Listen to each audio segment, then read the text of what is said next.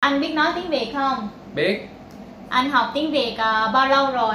anh học tiếng Việt khoảng ờ, một năm rồi À, anh học tiếng Việt ờ, bao nhiêu ngày một tuần? anh học tiếng Việt khoảng ờ, ba hay bốn ngày một tuần À, ngày mai anh có học tiếng Việt không? có À, anh học khoảng mấy giờ? khoảng uh, 3 giờ chiều À, đến mấy giờ? đến 4 giờ chiều Ừ. Ngày mai anh cũng dạy tiếng Anh online hả? Ờ, đúng rồi Anh dạy tiếng Anh online mấy giờ? anh dạy tiếng Anh online khoảng um, 7 giờ 45 7 giờ 45 đúng rồi à, đến mấy giờ?